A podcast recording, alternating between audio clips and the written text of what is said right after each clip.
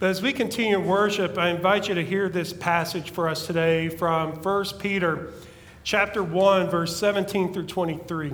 Hear these words. And remember that the heavenly Father to whom you pray has no favorites. He will judge or reward you according to what you do. So you must live in reverent fear of him during your time here as temporary residents. For you know that God paid a ransom to save you from the empty life you inherited from your ancestors. And it was not paid with mere gold or silver, which lose their value.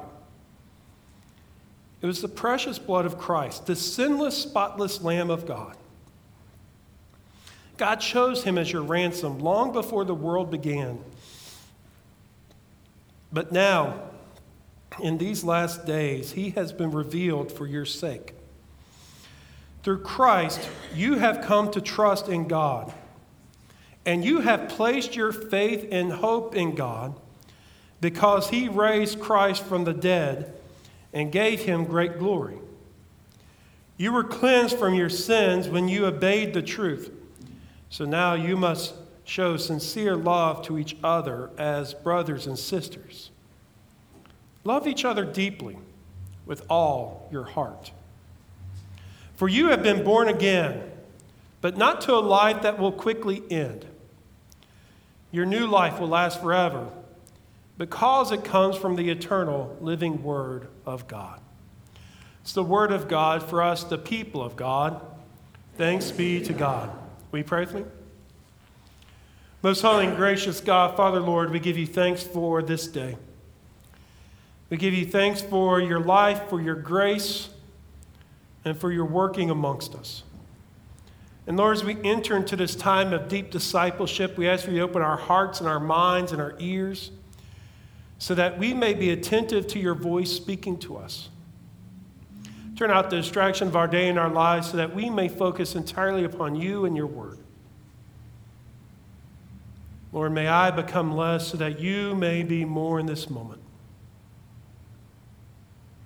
May the words of my heart and the meditation of my soul be pleasing to you, our rock and our redeemer. Amen.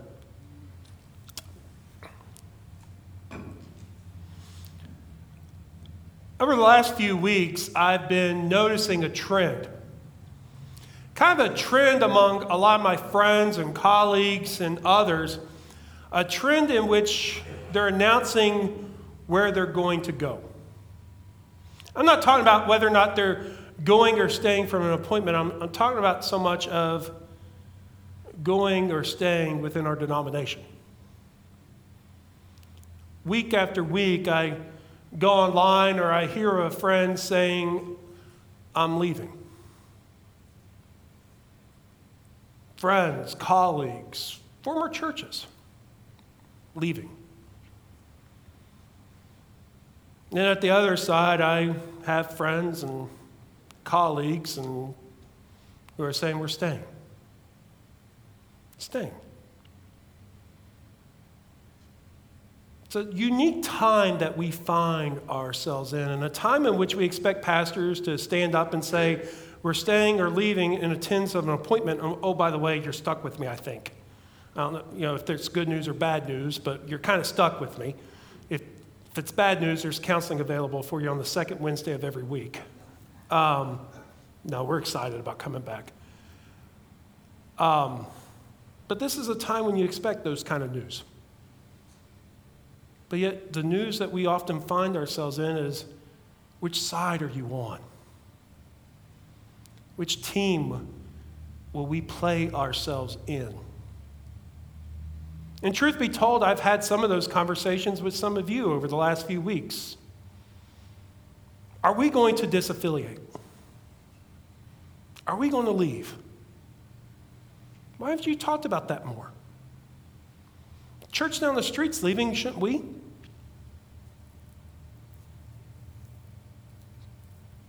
I worry about all of those types of conversations, as holy as they may be because we are temporary residents in this world. All of us. We are like little grounds of, grounds of sand in the whole concept of time. Sure, we're here for 70, 80, 90, 100 years, whatever it may be. My knee keeps acting up some more, maybe 43 years, you never know. But all of us are here as temporary residents. We're not here to just pass the time until we get to some long begone place. We're here for a reason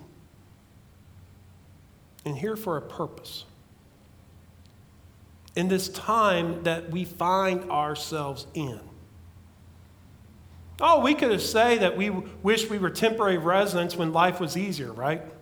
There's never been an easy time to be the church. Oh, we could say it was easier back when everyone was a part of the church, but let's be honest, a lot of people just came to church for networking and political games. We're in a unique time, unique place as temporary residents, but what does that mean for us? Should we be on the side that leaves? Should we be on the side that stays? Or maybe there's another option out there for us all as we live as temporary residents in this world. Because we're called to live differently. We're not called to live and fit into the ways of the world. We're not called to live into the ways that we often see that looks like Monday Night Raw or something like that. We're called to live as witnesses of Christ in a broken and hurting world. That is what the church is to be. Because of Christ. Christ, who was that perfect lamb, Christ, who was that incarnate one, before all time, before you and I were even a speck on our parents' eye, Christ was thought of. Before even Adam and Eve, Christ was thought of. And Christ came for you and for me and all those things that we do wrong. None of us here have it all figured out. None of us, not even me. I'm probably the least amongst us. You do see that I've got a WVU mug up here, right? But none of us are perfect. None of us have it all figured out. All of us make mistakes. All of us are imperfect. Yet Christ still loves us in the midst of our imperfections.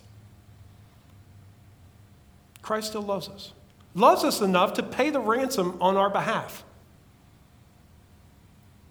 Paid the price for us with his own body, with his own blood upon the cross, paid that ransom for us.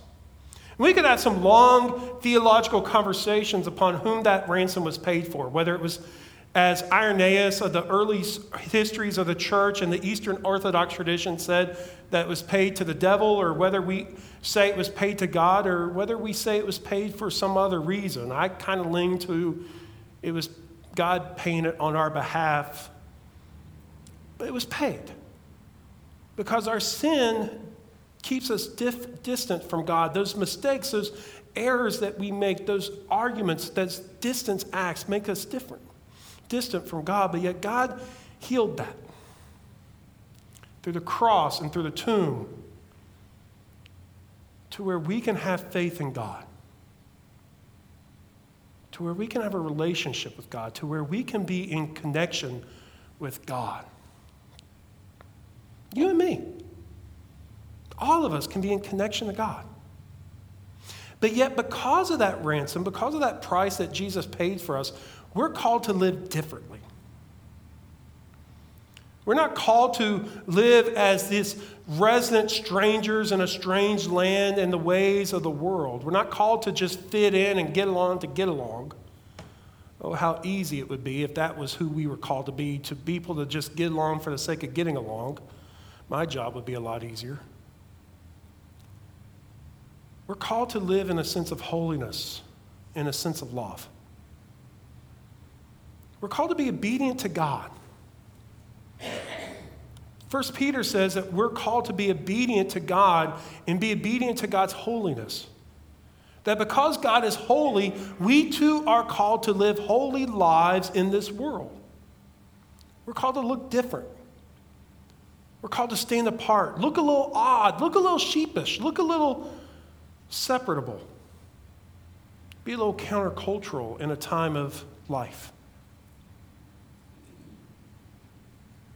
We're called to give of ourselves, devote of ourselves completely to God in all things, to honor God's truth, God's hope, God's joy. To where God's word is manifested into our lives, to where everything about us is defined by God. Our words, our actions, our deeds. Peter says that when that faith, because of what Christ has done for us, when that faith is manifested in us and transforms us and renews us, then we have a purpose to our life in how we live in this time. This time as transient residents, strangers in a strange land, people who are here for a reason. Like N.T. Wright, the great British theologian, says there's a reason for us being here. The resurrection matters for us here and now because it didn't happen in some long begone place, it happened here in our world. And so the influence of it, the importance of it, the way we live is here and now. And what First Peter says to us and how we are called to live in response to the truth, in response to salvation, is to show mutual love with every person. Mutual love is to be what guides us as a body, as a people, as a witness of Christ. Mutual love because of Christ. mutual love of Philadelphia, to see the concerns of each other and they become our own concerns. Mutual love where we are patient, forbearing, kind, gentle, put our arms around each other when we're needing something, walk beside each other, stand with each other, care for each other.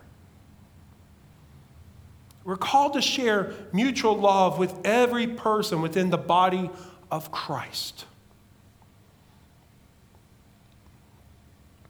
No matter who you are,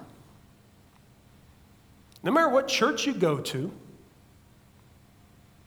no matter what theological line you may fall on, we're called to show mutual love. Because we're all in this together. That seems like a foreign concept in our time we find ourselves in, right? You don't make money in this world, or you don't gain influence in our world by saying, let's try to find a way to work together. You find influence by saying, we're right, you're wrong. Whomever I pointed at over there, I'm sorry. We find influence today by separating and dividing. We find influence in our society to say they're the reason for your pain, they're the reason for your misery, they're the reason why everyone is disruptive. We're the perfect one, they're the bad ones.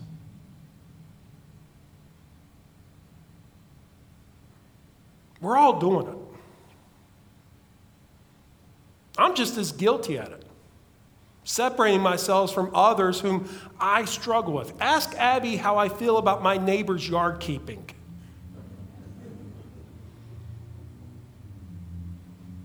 I argue I have a green, a putting green, they have second layer of rough, but that's another story for another day. But we separate each other, right? And that's how we're taught to live. Oh, but it's just the society, it's just the world, it's not us. The church today is being more influenced by the actions of society than we are influencing society. we are not taking the lead in how to love each other. We're not taking the lead on how to work together with one another. We're not taking the lead in finding commonality and common purpose and common dignity in one another. Instead, we've fallen the trends with each other. More willing to align ourselves with people that fit our political lenses more than our Christ based lens. As a result, we're more likely to look for a church that affirms us not in our love of Christ, but when we're willing to find a church that affirms in whom we voted for in the last election.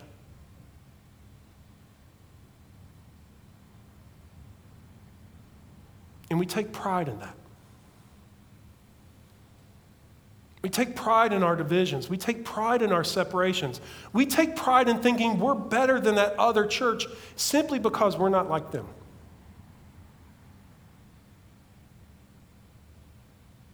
Where is the mutual love for each other in the body of Christ? Where is the mutual love for the body of Christ for the Methodist and the Baptist? The Catholic and the Protestant, the Western tradition and the Eastern tradition, the GMC or the UMC. We're all in this together. We're all in this together because we're all unified together in Christ. The same blood that cleansed me is the same blood that cleansed you. The same blood that cleansed me in my theological views and my political views is the same blood that cleansed the people that I disagree with. The same blood that cleansed me is the same blood that cleansed my neighbor with their yard. No, that doesn't annoy me at all. The same blood that cleanses is the same blood that can unify us. It would be real easy for me as your pastor to stand up before you and say, We are going to be a church that is only for people that fit this box. And I can build a, we can build a great church that has full of numbers and saying, We are only going to be a church for this box. And we would fit in with the world today and say, This is our box. Only those people are we going to accept. Even though we say we're welcoming, even though we say that we're including people, we know by how we put people in leadership, by how we take respect for each other, how we give people leadership in worship and in other conversations, we're only going to care about this box. It's easy to build a box where we separate in the church.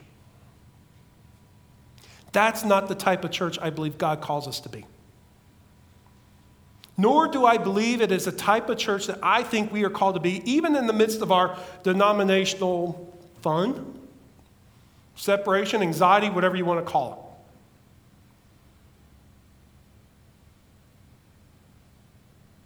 I believe there is room for the church to hold together truth and grace. For I believe that's what mutual love is all about. Holding together in tension, mutual love for each other. I don't have to like everything you believe in your politics. I don't have to like everything that you do. But I can love you because I know Christ loves you.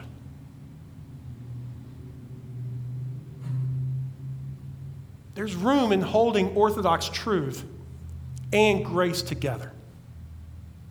And when I speak of Orthodox truth, what I mean is the Apostles' Creed and the Nicene Creed.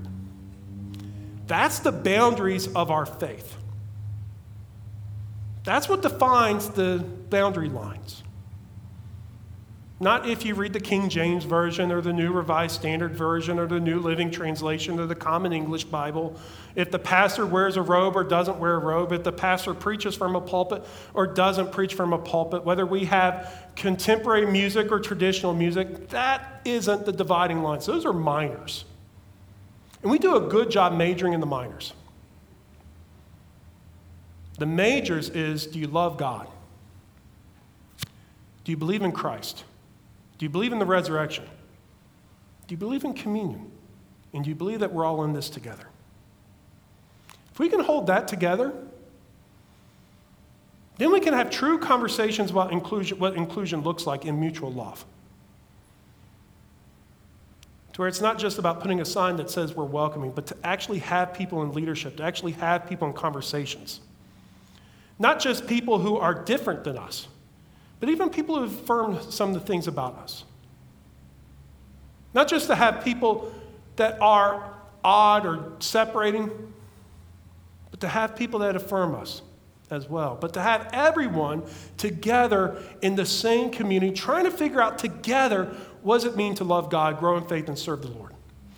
That is mutual love. To be in connection with each other. And it's hard. I'm not saying it's going to be easy. If it was, everyone would be doing it. But there's room for the church to hold these things together, to hold truth as well as to hold welcoming. To hold truth and be a place where it doesn't matter your politics, you're welcomed here. Doesn't matter if you're black or white, gay or straight, voted for Trump, voted for Biden, went to WVU, went to Marshall, root for Pitt, didn't root for Pitt. Neurologically typical, non neurologically typical. Able bodied, disabled. There's more inclusion topics than just the one that gets the media. What if we were a place that said, we're going to stand in the, the gap and hold truth and love together? Because I think that's what Scripture calls us to be as the church. I think that's what 1 Peter calls us to be as Easter people. In this time that we live in as resident aliens, strangers in a strange land, we're called to hold down mutual love.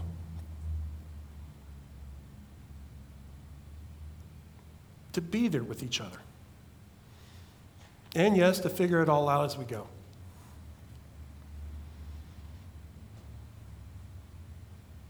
That's the kind of church I want to lead. A place that's going to hold truth and love together. That's the kind of church I want to serve. That's the kind of church I think will reach people today. I'm not saying this as an outreach strategy or, ooh, let's get more people in here. I'm saying this because I think this is where God calls us to be.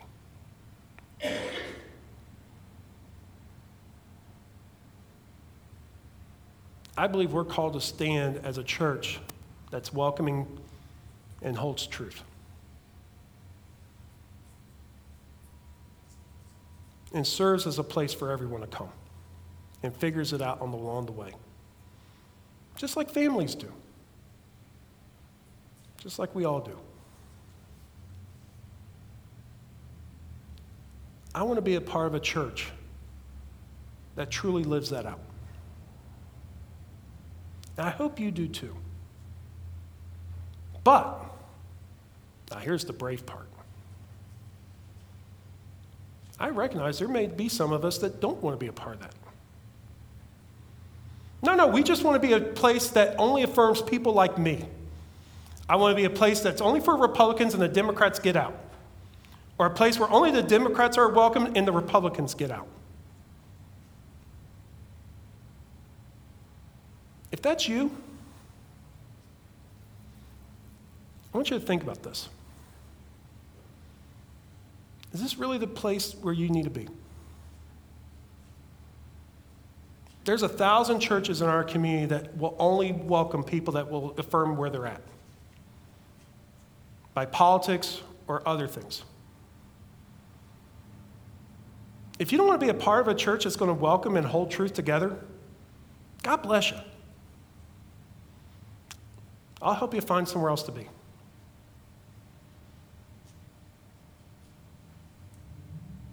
The way we need to grow and the way we need to serve is by everyone having a place, everyone having a voice, everyone being together. But I want you to hear me as your pastor. If that's not where you're at, God bless you. God bless you. You're not going to hurt my feelings. You're not going to hurt my feelings. I am not going to lead you in disaffiliation. I am not going to lead you as a church to separate. I am not going to lead you in a church that's only for one group and not the other. I'm going to lead you as a church that's going to honor God and loves everybody.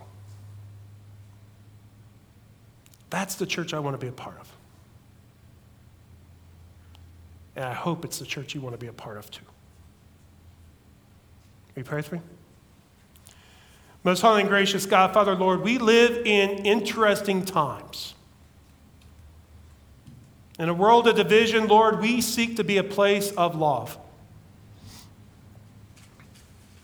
Help us to love you. Help us to serve you. Help us to lead by your example, where truly there is room for everyone at the table. Help us, God. Through Christ we pray. Amen.